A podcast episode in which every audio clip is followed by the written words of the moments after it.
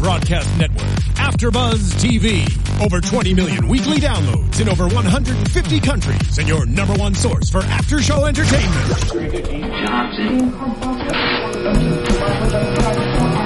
AfterBuzz TV, the destination for TV superfans, producing aftershows for over 300 of your favorite TV shows, interviewing celebrities and showrunners, and bringing you behind-the-scenes exclusives. All thanks to E! Entertainment's Maria Menounos, producer Kevin Undergaro, and internet leader Akamai. Now, let the buzz begin! Hello, everybody. You are watching this TV Spotlight on. I'm Jason Ikeler, and before we get started, we want to make sure you're subscribed to our YouTube channel right down there. And if you're listening on iTunes or SoundCloud, subscribe there and rate and comment as well. If you want to participate in the conversation today, we're using the hashtag Spotlight on because we have a very special guest, singer-songwriter Celeste Buckingham is here. Hey, how you guys doing? Hi. Thanks for coming in today. Thank you for having me. So this is your new single we're coming into, Unpredictable. Yes. Are you excited to get new music out? I am very excited to get new music out. It's been a while, so I'm very happy to be able to release something. We're going to dive into that in a second, but first we want to get to know you a little bit more, so we're going to put you in the hot seat. I'm just going to give you a bunch of random questions and just say the first thing that pops in your head. All right, cool. Okay, favorite app?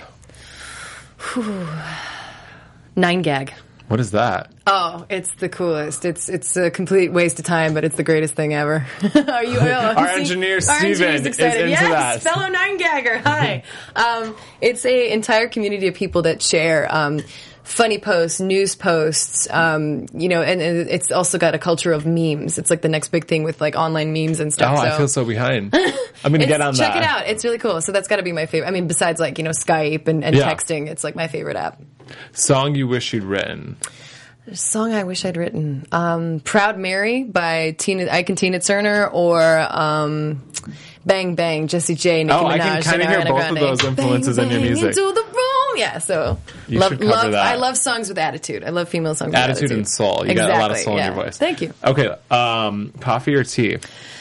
Whew, that's a tough one. Because I had a dad who drank coffee only and a mom who drinks tea only. Oh. So I kind of get both in the house. I gotta say chai tea latte. Oh, no. My mom drinks classic black tea with special sugar. I meant that's like the combination of both. Yeah, I do like chai tea lattes, actually. It's my favorite thing at Starbucks, too. The Oprah chai. Yes. I just had one. There we go. Brought to you by Oprah. Worst habit? Oh, God. I don't know if I should admit this. I smoke. Oh. Yeah. It's okay. Oh, I'm not going to lie about it. I'm trying to quit, though. So that's good. As long as you're trying. I am trying my best, but that's like my worst. I used to bite my fingernails, too, when I was a kid. Okay. When I was little, I used to have that bad habit. So, first thing you do when you wake up in the morning? I make breakfast. Are you a big breakfast eater? No, I don't eat a lot, but I always eat something. I think it's really healthy for you to have something going in the morning. And I'm also told by like people, people who are into nutrition and healthy eating, and breakfast is the most important meal of the day. So I try to, and I used to not eat breakfast at all. So, I try to do, I'll have like salmon with eggs and a piece of toast, or I'll have like a piece of toast with butter and jam. So I'm not a big breakfast, but I always have coffee or tea in the morning. Probably especially when you're traveling. Right. But you can also get that, when you go for breakfast at the hotel, or if you can get like scrambled. At least you can get scrambled eggs and bacon. So I got something cereal in me. Yeah. Last song you downloaded?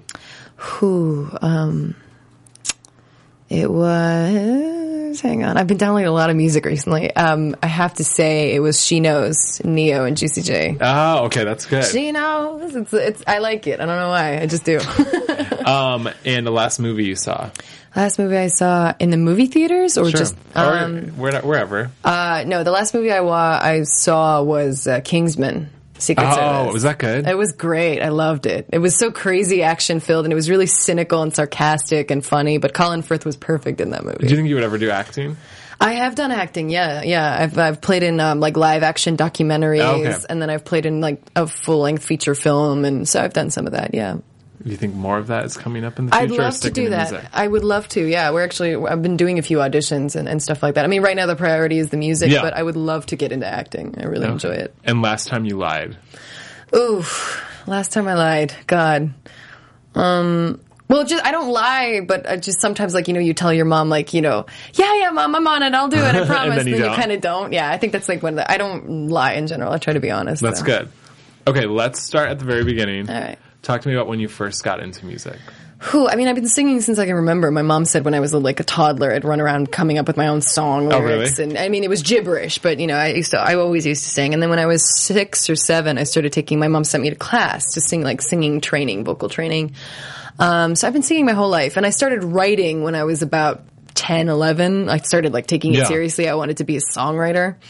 And then when I was 15, I got into a reality show in Europe, which is something similar to Idol. It's literally almost the same thing. And that's when it kind of started, and I actually started working and doing it full time. And you're one of the rare cases, I feel like, especially here, we have like 300 people come through Idol, and then maybe like 1 or 2 have a successful career. Right.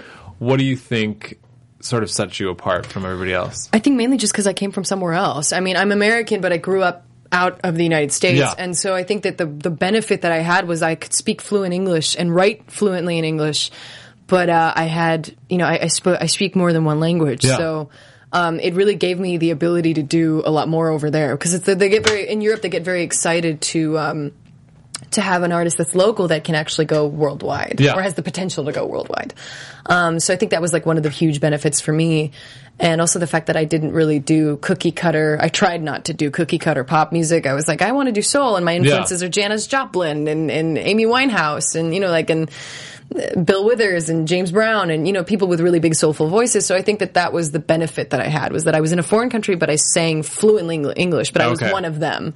And then when I came here, it helped that, oh, you're American, but you grew up somewhere else. Yeah. It's a benefit to kind of be, it's very beneficial to be a worldly kind of person, to have that experience. Do you think it's harder to break into the music scene there or here? Or is there any, definitely here. It's a lot harder. Because there it's not, and I hate to say this, it's not so corporate. Okay. And it's not such a large scale because, again, you know, the countries in Europe are a lot smaller. And so you break in one, you break in the second, it's step by step, but it goes a lot faster and it goes a lot easier because people also there, it's not really defined by genre. If they like your song, they'll play it. If they don't like it, they won't play it.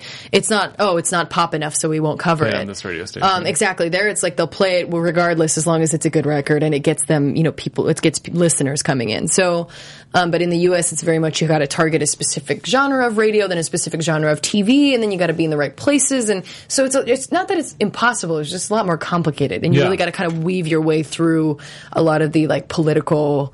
It's different for me. It's been strange, kind of getting used to it, but I enjoy it all the same. You know, as long as I get to share my music, that's all I really care about. Is it hard to sort of keep your artistic integrity, and then at the same time you're like, you know, I thought it was going to be hard, but I insist. Okay. I'm not a very stubborn person, but when it comes to my music, I get quite stubborn. And I found a producer the producer I've worked on this new record with and a few other, the new album that's going to be coming out within the songs will be coming out the next few months. I agreed right from the beginning. I said, look, I have a way of doing things. I have a vision for my career and a vision for my music. And I need you guys, I'll be very willing to cooperate and make things work so it's commercial and so that people actually like it. But, I'm not going to change who I am as an artist. You can't make me. And they said, okay, cool. And I say that to everybody I work with before I even start working with them. When we were talking, you know, from managers to booking agents to, you know, stylists and makeup artists. I always say, look, I have a specific way I see myself as and want to present myself, and I need you guys to help me stick to that. And if you don't like it, then don't bother with me because I don't want to waste your time and you don't want to waste my time. Well, and at the end of the day, it's your face on everything and your voice. So and it's my life. You know, it's my career, and I'm putting that out there. And it'll always come back to me. Nobody else is going to get blamed if something goes wrong or something's uncomfortable or not nice or unkind or ugly or, you know what I mean? It's all going to come back to me. So I need to make sure that where I am is where, and I honestly, I want my fans to be happy with me, but at the end of the day, I am a human being and I need to be happy with myself. So, you know, I'm stubborn with that. Yeah. That's good though. So you started out writing a book before you ever wrote a song? That is true. Yeah, my sister and I wrote a book when we were kids. How did you know that? I did my research. Wow. Yeah, I was 12 or 13 and my sister she's 3 years younger than me, and she's also a songwriter, a book writer. She does, you know, she wants to study, she's graduating high school, she wants to go study pre-law and become, so she's into she's very verbal, very good with her words. And then I was a songwriter from a very young age. So, we wrote a fairy tale book together when we were kids, and my mom helped us out and we actually got it published. And it's called The Lost Princess. And it's a really cute story about, you know, this actually we came up with the Frozen idea before Frozen Frozen came out. I mean, it's not a novelty thing. It's like two sister princesses and, you know, the one sister gets lost and the other one has to go find her and goes through all these crazy cute adventures. So yeah, that's amazing that you know that, by the way. Well, it's really cool. It's a rare book to find. We haven't published it in a really long time, so. So then, do you think that sort of influenced your storytelling and your music? Because I feel like when I'm listening to your music, it's not just like corny pop songs. Like, it's actually like, well, thank you. Meaningful. Well, I try to put, you know, I'm not trying to be a philosopher here. I'm not trying to be like, oh, look how grand I am with my lyrics that mean something. I honestly just put my life into my work. And, and it's the way I feel like. I actually started writing because I had a hard time talking about myself. You know, I wasn't the quiet teenager, but I was very uncomfortable with my emotions, as a lot of people in puberty are. It's very normal.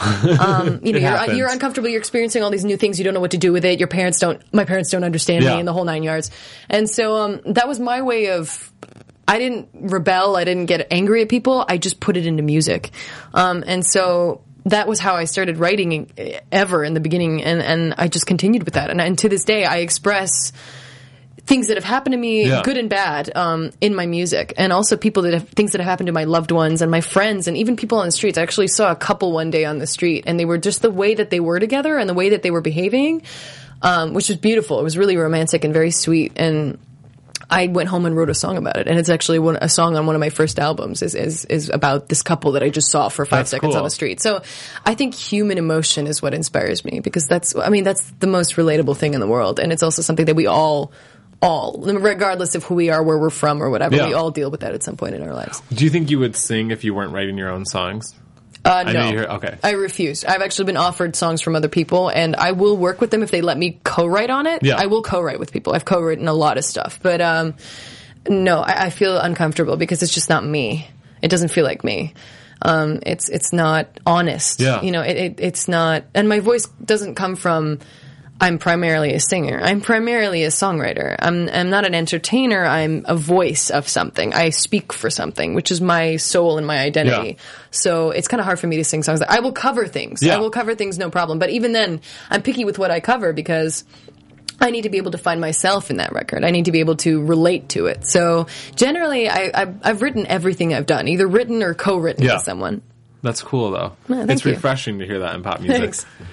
Who are some of the artists that sort of inspired your songwriting?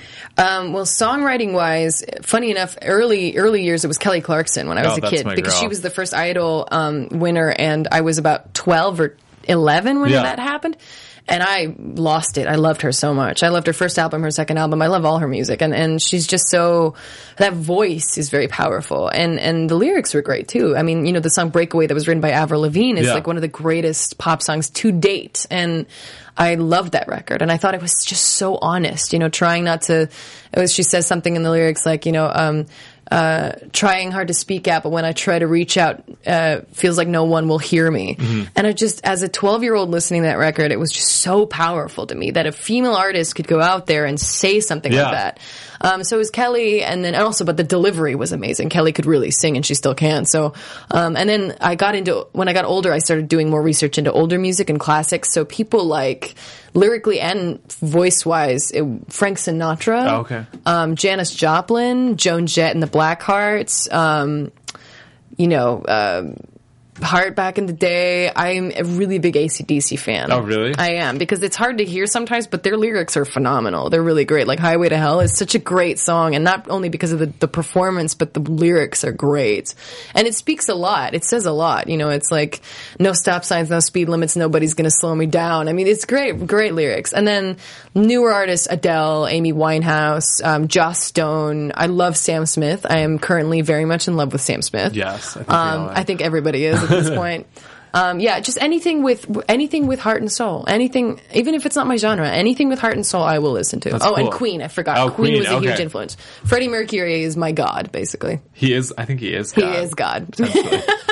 So fast forwarding a little bit, you get on X Factor and then or American Idol, whatever we're going to call it. The same thing. Same different reality competition show. Language is different and the judge panel is different because we have different celebrities over there. That's the only difference. But other than that. It's even the same logo. It's the same thing. Oh, really? Okay. Yeah. Mm-hmm. So then you have your first album come out and Run, Run, Run blows up, yeah. What was that experience like? It was nuts because it was a literal, and I know everybody says literally, but it was literally an overnight success thing. Yeah. We released it. without a video, by the way, because we didn't even have the money for a video. We just released the song, and it people were sharing it. They were blowing up radio station phones like, you need to play this record. And 2 weeks later, we scrambled to film a music video. We got the music video out, and it just changed my life. It got me. I'm sitting here right now because that song happened. That's crazy. And I wrote that song at 2:00 in the morning. Oh, really? Because I couldn't sleep one night, and I was like, I'm kind of drowsy, and I was like, I can't sleep. And I was like, I'll just pick up my out of tune guitar at 2:00 in the morning,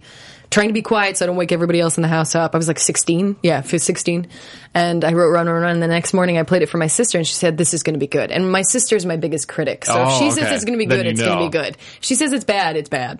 And then we went and recorded it, finished it up, and it just happened. It just magically happened. And it went everywhere. It did. Do you feel like now, because now we're working on the second album, and that's usually the one that everybody's like, it's the make or break album.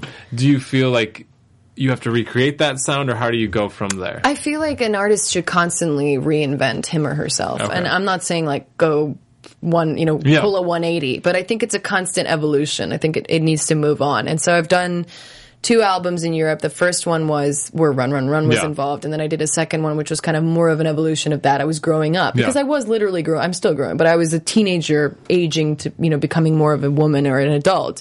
And now that I am kind of an adult, I did this album. And I think that this one is more of an expression of what I've been through this career, because I've been working for 5 years. Yeah. And the album is really very much about how it can get hard sometimes, but then you realize, you start doubting yourself as an artist. There's always that period in your career where you start thinking, maybe I'm not doing the right thing. Maybe I shouldn't be here. What if I'm not good enough? Yeah. And I had that moment last year. I had a crazy year for 2014, and this album came from all that. And so it starts with, the album has a whole pattern. Okay. So it starts with being like, kind of starting to doubt yourself and being like, oh, it's hard, which is one of the first records. Unpredictable is one of the first records on the album. And it's also like, I can't take this. It's too unpredictable. I don't know what's going on. I don't know what's going to happen. And then it goes into these ballads where it's like a reflectory part where you're thinking like, what should I do next? I've got to get out of this. I got to figure out what I'm going to do next. And the album ends with a few anthem records where it's like, I think, I love that kid story when I was a kid, the little train that could. Yeah. Is that what it was called? Yeah. I think I can. I think I can. And so those albums, those last songs on the new album are like that. They're kind of anthem building. You can do this. And I think everybody can find themselves in that. And not everybody's in the music industry, but I think everybody has had those moments in life. Regardless. Yeah. Right. So you recorded it in Nashville? No, I recorded it in New York. Oh, okay. Yeah, I've worked with a producer named Earl Cohen, who is a little bit more old school, but he's done some of the biggest records you've heard. I'm sure everybody's heard some. Like, he did Destiny's Child records. He worked with Whitney Houston. He worked with Angela Baker. He worked with, and the most recent thing he did was the Fame record for Lady Gaga. Okay. So he's worked with a lot of big female artists, and then he's also worked with a lot of big male artists. But what appealed to me is we met and we clicked right away. But also is just that he was really willing to push the boundaries and try something new for me as an artist, because I walked in there, they thought I was going to write another Run, Run, Run, and I ended up writing other things, and they were totally cool with it, and they made sure we kept commercial, but it was very freeing experience. I really enjoyed it. So that was, that's what I've been doing for the last 6 or 7 months. Talk to me about that experience, because I can imagine it's not easy being vulnerable with somebody you don't know. And then, or maybe you're used to it, but it's not. It never gets any easier. You kind of get used to it because you have to, because in order to get things done, you can't spend 6 months getting to know someone. You need to get to know them like that. But it's never easy, because you're bearing as a songwriter and as someone who puts soul into their music, and I'm not saying like soul is in the music, I mean my actual soul into the music.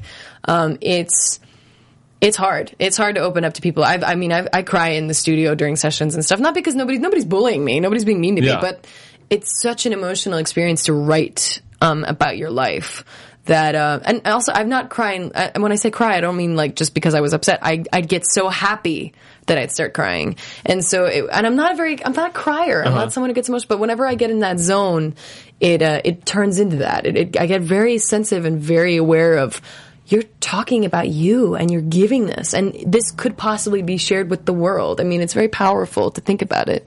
But I enjoyed every minute of it, because that's the thing. You kind of have to find the right producers you click with. And once you do, it's a very comfortable space, because it's very easy to do it then. And it gets easier with time as well. It's nice to hear that too, because I think you always hear about people like getting the successful single and then they have a bajillion people telling them what to do. But you're still taking control of it. I only have that freedom because I'm an indie artist. Mm-hmm. I've chosen not to get signed right away. I've chosen not to be involved with that because I'm against it. It's a great way to become a big artist. Yeah. All these major artists are signed to labels that support them and give them a lot of feedback and financially also. It's a huge backing. But at the same time, I think that right now I still need to be creatively free. Okay. Because I have a vision for what I'm going to do. It's not just, oh, I want to get this song out. I'm so excited. Yeah. There's a whole process to what we're doing here. And I don't want to make it sound all shady, like we have plans, but we know what's going on. But there's more to it. There's a whole story to this album and to the song Unpredictable. Yeah. There's a whole. We just filmed the music video, and I wrote the script for the music video. Oh, that's cool. So because I knew what I wanted, it wasn't like, oh, let's make a music video where I just dance around for 2 hours. Yeah. It's like, let's do something that tells a story, and hopefully everybody can find themselves in it. So. Yeah, it's a wonderful thing to be. It's a lot of hard work. I'm busier than a lot of people I know that are artists because I'm in charge of a lot of different things. I'm like my own creative director, so I'm my own A&R person. So, and for those of you who don't know, an A&R person is like the head of the creative department in a label that works directly with the artist on imaging and branding and from photo shoots to video shoots to album covers, all that. So, and the music especially. So, I'm my own A&R person, and it's a lot of work. But I think it's worth it because I get to be who I want and who I really am. Do you think you're going to eventually go after a major label?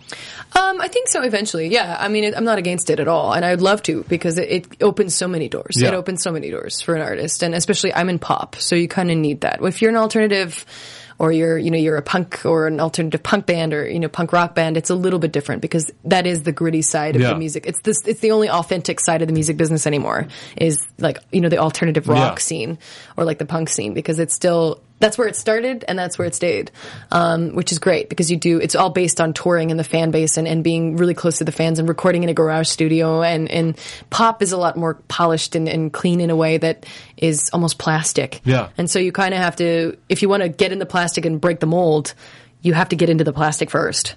And that's why a lot of beautifully, wonderfully talented artists go in there and do one really plastic record, and then when they do really well, they go and do their own thing. Yeah. I mean, but I kind of don't want to do that. Well, it's actually interesting listening to your music that the vocals are still raw, which is not common in pop music to not have everything super produced and sound the same. But then again, you have people like Sam Smith and Adele who broke that mold because they had really pop productions, but they stuck to the voice was 100% honest. You hear Sam Smith, you think he's crying in the mic, which is amazing because you don't get that in pop music anymore. Or Adele, I mean, she makes grown men cry. That's what I want to do. I mean, I don't want to make people cry. I'm sorry, but that's not what I mean. Cry happy tears. But cry happy tears, exactly. But no, but I mean, I really want to evoke some kind of emotion, and I really want to be able to be honest because if people don't like me for who I really am, might as well not do this job. That's true. So is there one song on the new album that kind of speaks to you the most? Oh yeah. There's two actually. Okay, tell me about both of them. They're hard to explain because they're so different from each other. It's weird. Now I'm going to freak people out and think the album's like one big roller coaster ride of songs. But one of them's called Machine. And it's a ballad. It's a guitar ballad. We did it with a guy who's Sting's guitarist. His name's Nick, and this cool cat who just amazing guitarist. And he walked in. He's like, "I'm gonna play something you sing," and that's how we write. So, I wrote a song called Machine, and the song is it's about being vulnerable but not being able to show it. Where you're in a world where you're gonna hurt people, or you're gonna disappoint someone, or you're going to ruin something if you show how vulnerable you really are. And the chorus says, I'm not a machine. I want to break through. I want to love you. But I bruise and I bleed. I want to love you, but I know it's no use. But I'm not a machine. And that's the chorus of the song. So it's really about... That's good. Thank you. But it's really... I think we all go through that. Yeah. I think we all go through a moment where it's just like, I wish somebody would pay attention. I wish somebody would come and help me. But it doesn't happen. And then it's hard. You do survive it, though. You do survive it. But when you're in that moment, it's very hard. And then the second song is called... the second song is called Gods of War. Okay. Well, yeah, I know. That name tends to scare people. It's a crazy mashup of Sparta 300, the movie, meets... Queen meets a little bit of AC/DC meets a little bit of Lorde kind of thing, and we didn't do that intentionally. It was just like it happened. Yeah. And that song is an anthem song, and it's kind of a dark, it goes into that like dark place, and it's an anthem song. So it's not depressing. Okay. It's like we are the gods of war, and it's like this big scream, like big hollering anthem. Cool. So I love that record because it's just so empowering to me. I feel like pumped. I'm like, yeah, I can do this, you know. So that's why I like that record. Do we have a release date in mind?